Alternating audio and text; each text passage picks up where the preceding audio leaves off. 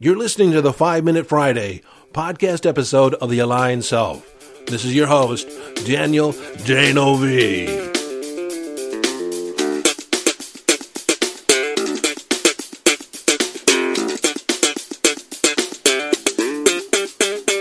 Okay, 5 Minute Friday, a short and concise podcast episode of The Aligned Self designed to leave you with a question, an idea, a strategy, a tip, a hack in order to give you greater access to your conscious awareness, evolving your conscious awareness, or give you greater mastery over your mind. In this episode, we're going to talk about a word, the word commitment. It's not only a word, but it is a concept by which you can live by. Now, I don't know about you, but up until about 2007, I had thought about commitment as uh, something you had to do, like duty and obligation. It really occurred to me as just a word. So you might ask, what happened in 2007 to suddenly make commitment much more than a word? You see, my cousin asked me if I would preside over her wedding, if I would perform the ceremony. I was beside myself. I was pleased and, and overjoyed to uh, step into the role. Uh, but then I began thinking about it and uh, thought about the whole thing about commitment and the responsibility involved. And this is a little insight into the way my mind works, but I realized that I was not just going to get up there and say some words. I was actually presiding over a union, a commitment. I really got curious about the ins and outs of the word commitment. Now, I fancy myself as a neurolinguist the power of words on our nervous system and our thinking. And I really took investigating commitment to task. I looked it up in the dictionary. I looked at different sources, looked at what different people had to say about commitment. Because I understood also that energetically, my understanding of the word and how I held it in my mind energetically strengthened the union that I was about to preside over. So after investigating and contemplating and thinking about this word and concept of commitment, I realized how I held it before as duty and obligation was not accurate. Duty and obligation are just that. It's duty and obligation. It's not commitment. Commitment is a choice. It's a choice you make to go the long haul because you understand the value of staying the course regardless of the bumps and detours along the way. And this holds true whether it's a relationship, an intention, or a goal. See, in the beginning, when the enthusiasm is high, it's easy to make the commitment. It's easy to make the covenant, the promise. It's easy to say, yes, I'll do that. But after a time when the enthusiasm wanes and your excitement isn't quite the same, and you face a bump in the road or a detour, that is when your commitment really has power. And it's in asking that question what am I committed to? Sometimes I find myself in the grocery store picking up a bag of potato chips, and I'll hold the bag in my hand and I'll look at it and I'll ask myself, what am I committed to? And I know in my mind I'm committed to health and wellness. And that's when I put the bag back. Sometimes I'm committed to the taste of the potato chips and then I buy it.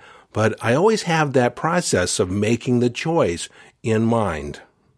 And I have to pat myself on the back because more often than not, I'll put the bag of potato chips back. But I'm at the point now where I just don't even go down the aisle.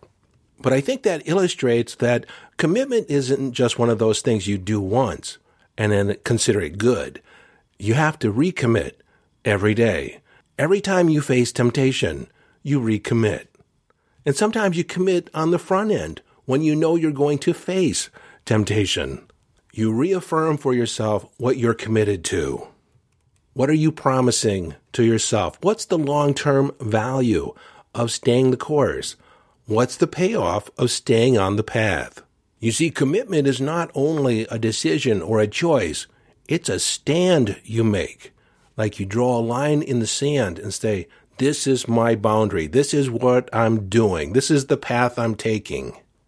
And this is where integrity comes in. Never make a commitment that you're not willing to stand behind 110%.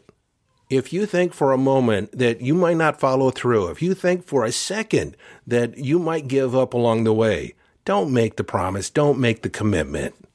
Be honest with yourself and be honest with others and say, I don't know if I can commit 100%.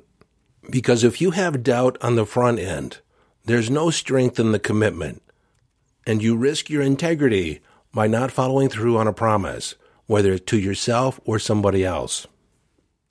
Every time you break a promise, you know yourself to be a liar. You know yourself as someone that doesn't keep their word.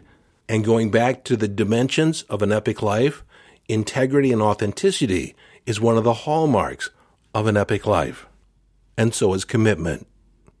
So what are you committed to? Frankly, you can take a look at your life.